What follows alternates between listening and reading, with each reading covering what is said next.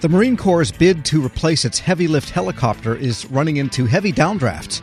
Dubbed the C H fifty-three K, the chopper is fifteen years into development, yet it still has technical problems and costs and, as you might have guessed, spinning out of control like a loose rotor blade. Here with the latest, the Director of Contracting and National Security Acquisitions at the Government Accountability Office, John Ludwigson. John, good to have you back. Thank you very much for having me, Tom. First of all, give us a quick background on this program, because it has been running for an amazingly long time. Yeah, this is a very important capability for the Marine Corps. It's really one of the critical links to move Marines and equipment from ship to shore and many miles inland in many cases. And the C H fifty-three E, which is the predecessor helicopter, was facing some challenges in couriering the heavier equipment inland. And so fifteen years ago, they began the journey to create the fifty-three K, which is a considerable upgrade in terms of lift capability and the ability to particularly put heavy equipment on slings underneath the helicopter and move it inland. As you noted, it's been a while. They're getting close to wrapping up developmental testing, which would leave them poised to do the operational test to see if the equipment meets their needs. But isn't this the basic helicopter that goes back to nineteen sixty that they're just reworking, or is it an all-new frame? Well, it's a considerable upgrade, both, as I mentioned, in terms of its lift capability. It's capable of lifting uh, considerably more weight. Really, the threshold requirement for being able to lift external weight is twenty-seven thousand pounds versus eight thousand pounds that the fifty-three E could lift. And the overall carrying capacity is up considerably as well. So that in and of itself required upgrades, uh, obviously, to the engines and, and rotor system in order to provide that lift. Internal dimensions are bigger. You can actually drive a Humvee inside of one of these. It can be reconfigured to carry troops without needing to reconfigure the floor, so they can uh, put troops in and pull the Humvee in without doing considerable uh, changes to the inside. It's a fly-by-wire configuration, which gives them some more flexibility in terms of being able to hopefully be resilient in the event that it were to take some damage. Sure. So fifteen years in development, then what is taking so long? I mean, what did you find that uh, their scheduling system doesn't seem to really reflect reality? So a lot of problems were discovered along the way to here. The upgrades to the engine created a challenge with the engine re-ingesting the exhaust gases, which are hot. And so when the engine would re-ingest the hot gases, it would cause the engine to run hotter and sometimes shut down. The main rotor gearbox was one of the challenges that they faced. Putting all that power to the rotor created uh, wear and tear in excess of what they'd anticipated, so they had to spend a lot of time getting that squared away. So those are part of what got here, and now as they look forward, we're concerned that the schedule may not fully reflect the best practices as we look at it. So when you think about G A O, we have a, a team that looks at the schedule constraints that these programs operate under, and what we found was that the schedule wasn't completely in compliance with the leading practices that we look for. In particular, we found we didn't find it to be well-constructed or credible.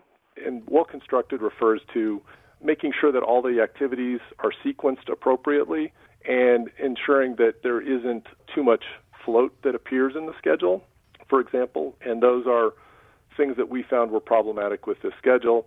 And we also found that it wasn't credible because, among other things, they hadn't done a, a risk assessment that if something happened to the schedule, what would that do to the schedule? So if one of the events was late, what would happen to the rest of the schedule? We're speaking with John Ludwigson, Director of the Contracting and National Security Acquisitions Team at the G A O. And so you also mentioned in the report that the Marine Corps has acquired some of these pieces already. Does that mean they don't work well, or they can't lift as much as the Marine Corps wants, but they bought them anyway? What's going on with the acquisition part of it? Thanks for bringing that up. One of the things that they've done is they've signed what we refer to as low-rate initial production, four lots. So they've got a total of twenty helicopters that are under contract at about three point eight billion dollars in cost. And those helicopters include features that are going to need to be retrofitted for the deficiencies that have been found along the way.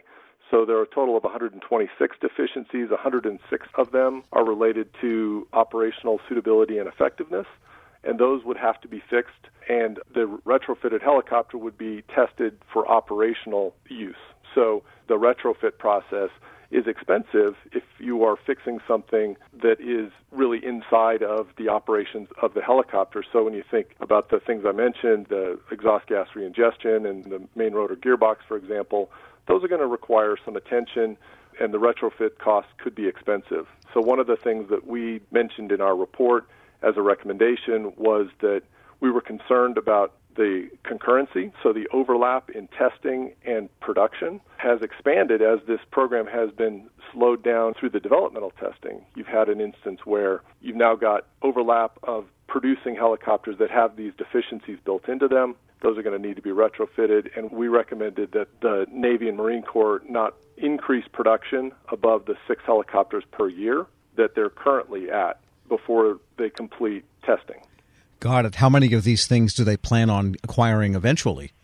Well, right now they're slated to purchase a total of two hundred helicopters, which was an increase from their initial starting point.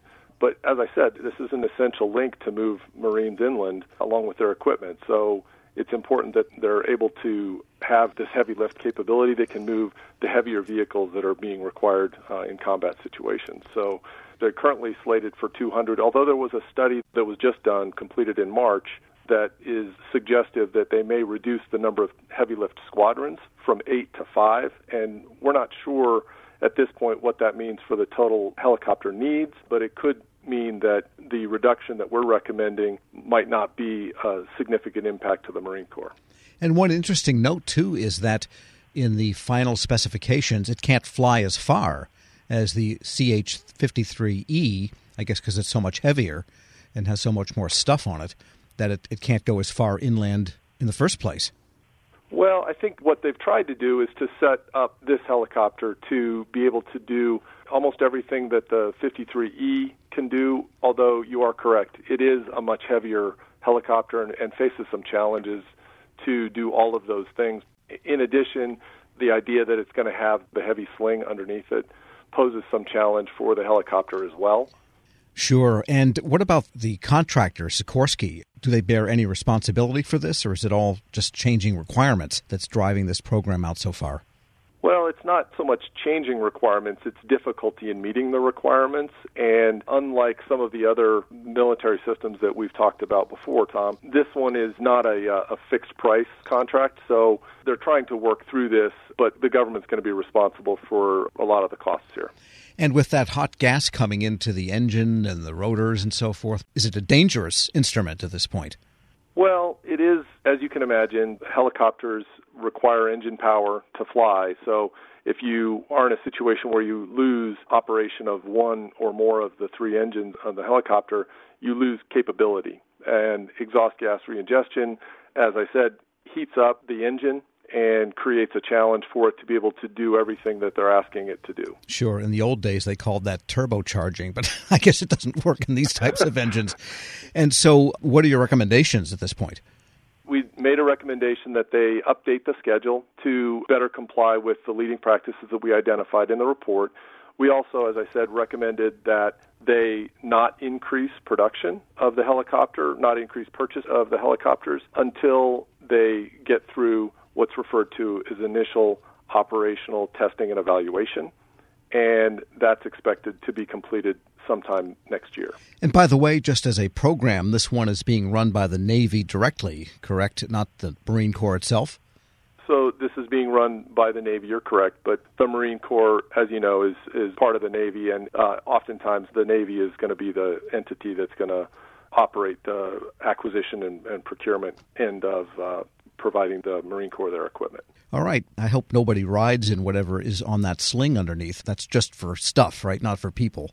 Yeah. The idea is it would allow them to carry the heaviest vehicles and artillery below the helicopter, but I don't believe it's uh, anticipated that anybody would want to ride down there. They, no. There's lots of room inside the inside the helicopter. Sure, where there's peanuts and soft drinks. John Ludwigson is director of the Contracting and National Security Acquisition Team at the G A O. Thanks so much. Thank you, Tom. We'll post this interview along with a link to his report at federalnewsnetwork.com slash Federal Drive. Hear the Federal Drive on demand. Subscribe at Apple Podcasts or wherever you get your shows. This episode is brought to you by Zelle. Whenever you're sending money through an app or online, it's important to do it safely. Here are a few helpful tips. First, always make sure you know and trust the person you are sending money to. Second, confirm you have entered their contact details correctly. And finally, if you don't trust the person or your recipient is rushing you to send money right away, think twice before sending money through an app or online. A financial plan isn't just about money. It's about what matters most to you, like protecting your family, supporting your community, and building a legacy for future generations. At Northwestern Mutual, we start with a conversation about the life you want to live now and years from now. Whether you're paying down debt, saving for college, or planning for retirement, we have an eye on your bigger picture. Get access to our financial expertise at harlem dot n m dot com. The Northwestern Mutual Life Insurance Company, headquartered in Milwaukee, Wisconsin.